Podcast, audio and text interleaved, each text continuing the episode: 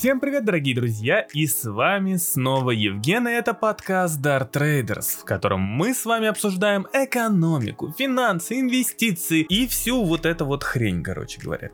А, да, я давно не выходил в эфир, я давно не радовал вас какими-то а, мега-подкастами, более того, в пятницу я обещал вам, что запишу подкаст о том, что там наговорила Эльвира Сахибзадовна в интервью РБК, но на самом деле, когда я начал подробнее, более разбирать то, что наговорила Эльвира Набиулина, я просто понял, что я очень люблю Эльвиру Сахибзадовну, потому что это гениальная женщина, так как она сумела изменить денежно-кредитную политику. Да, да, именно вот как бы это громко не звучало, но она изменила денежно-кредитную политику тем, что создала новый канал денежно-кредитной политики. То есть Эльвира Сахибзадовна своей брошкой вот этой а, начала общаться с макроэкономическими агентами, и когда она вешает вот эту вот брошку, все такие пытаются разгадать, а что же дальше будет делать Центробанк. Посмотрел на это интервью, я почитал это интервью и понял, что там ни хрена нового нету. Эльвира Набиулина в некоторые моменты видно, как на кураже произносит какие-то фразы, какие-то предложения, я не знаю, как это правильно сказать. Кто-то такое говорит, что не должен говорить глава Центрального банка Российской Федерации или в целом глава Центрального банка, только по одной простой причине, потому что Эльвира Сахибзадовна все же глава Центрального банка,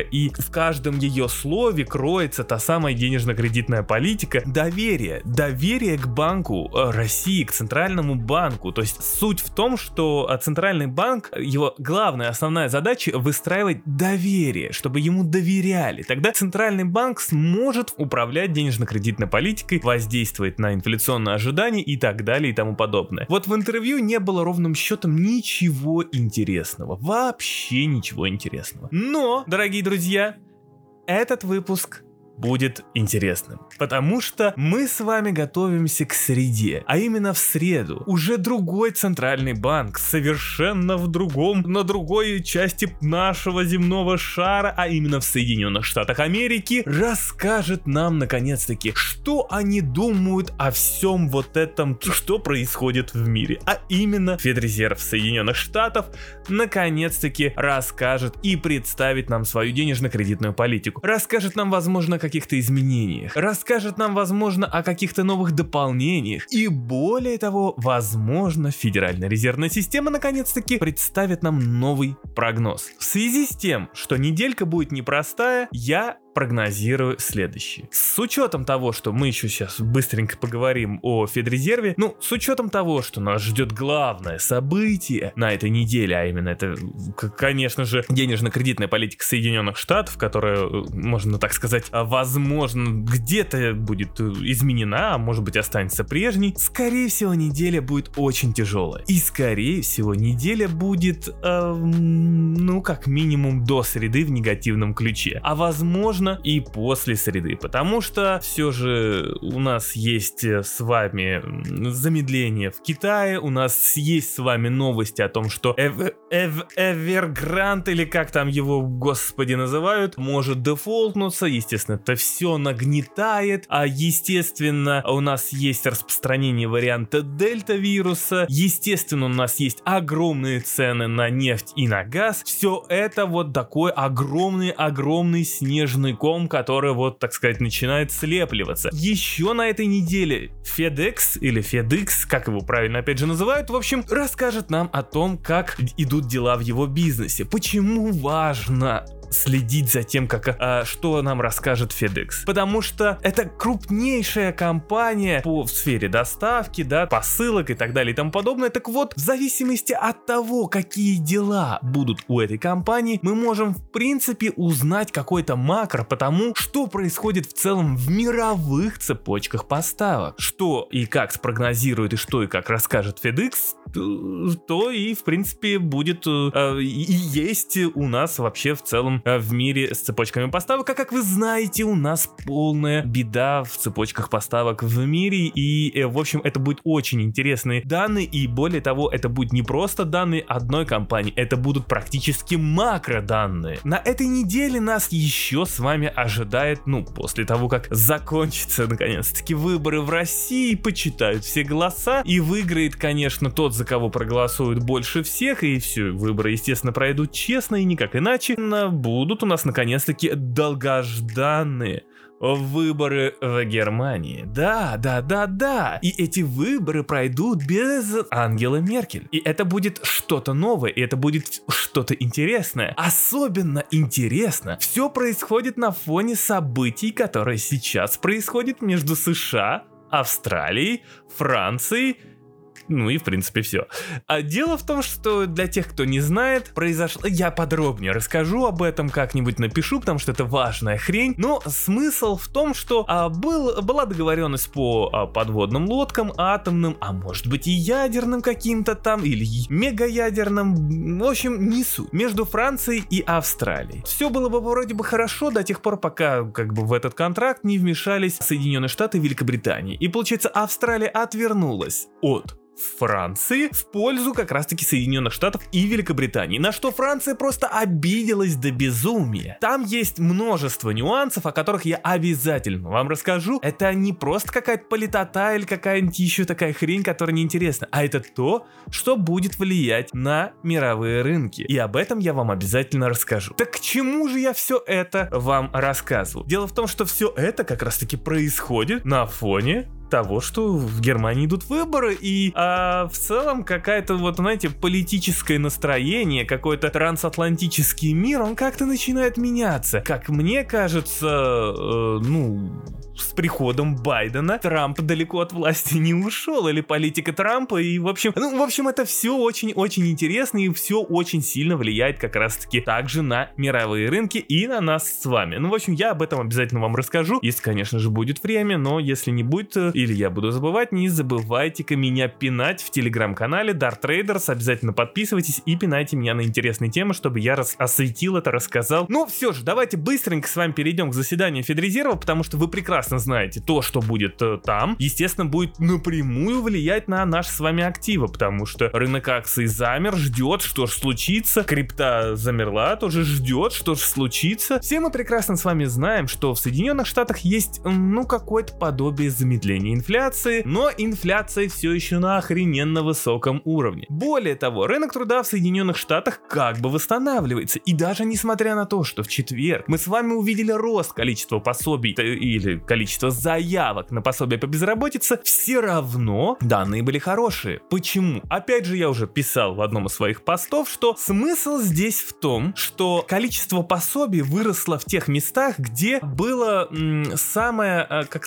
как так сказать, большое количество безработицы. То есть в тех штатах, где было самое большое количество а, безработ... В общем, безработица там снижалась, и снижалась она как раз-таки тот момент, когда количество участия рабочей силы в тех штатах наоборот очень сильно падала. То есть получается так, что просто, да, там рабочая сила уходила, и получается так, что за счет этого падала безработица. Тут мы увидели резкий рост количества пособий, количества заявок, что, возможно, может быть следствием того, что тот уровень участия, который снизился в тех штатах, он мог возрасти, и поэтому безработица как бы вырастет, но вырастет и уровень участия, на что Федрезерв будет, конечно же, тоже заострять свое внимание, потому что Федрезерв неоднократно заявлял, что в первую очередь в данный момент их беспокоит именно уровень участия рабочей силы, и они обращают на уровень участия рабочей силы, то есть количество людей, готовых заниматься трудом. Здесь все эти данные очень интересны, особенно на фоне предстоящего решения. С учетом того, что мы уже видим, что в Европейском Центральном Банке уже начали все-таки как-то там более-менее ужесточать денежно-кредитную политику за счет сокращения скупки активов, точнее скорости скупки покупки активов даже со словами, что они, возможно, используют не всю программу PEP, именно вот пандемическую скупку активов, очень жестко уже, я бы так сказал. Так вот, Федрезерв на этом фоне может объявить о том, что они готовы приступить, именно в среду могут объявить, что они готовы приступить к снижению скупки активов. И это, естественно, вызовет панику на рынке, к чему нужно обязательно приготовиться. И это очень интересно. Почему Федрезерв может это сделать? То есть он может объявить, вид, что они готовы уже объявить. Первое, да, как бы это не, не, не, не звучало смешно эта формулировка, просто Федрезерв в момент, когда они как раз-таки объявляли о том, что вот скупка активов, КУЕ, работаем на полную, печатный станок, педаль газа и так далее и тому подобное, они заявили тогда, чтобы, э, ну, как бы никто ни в коем случае не, не боялся в том плане, что Федрезерв начнет как-то резко сокращать скупку активов, и рынки повалятся вниз. Они заявили, что когда наступит момент, они заранее, заблаговременно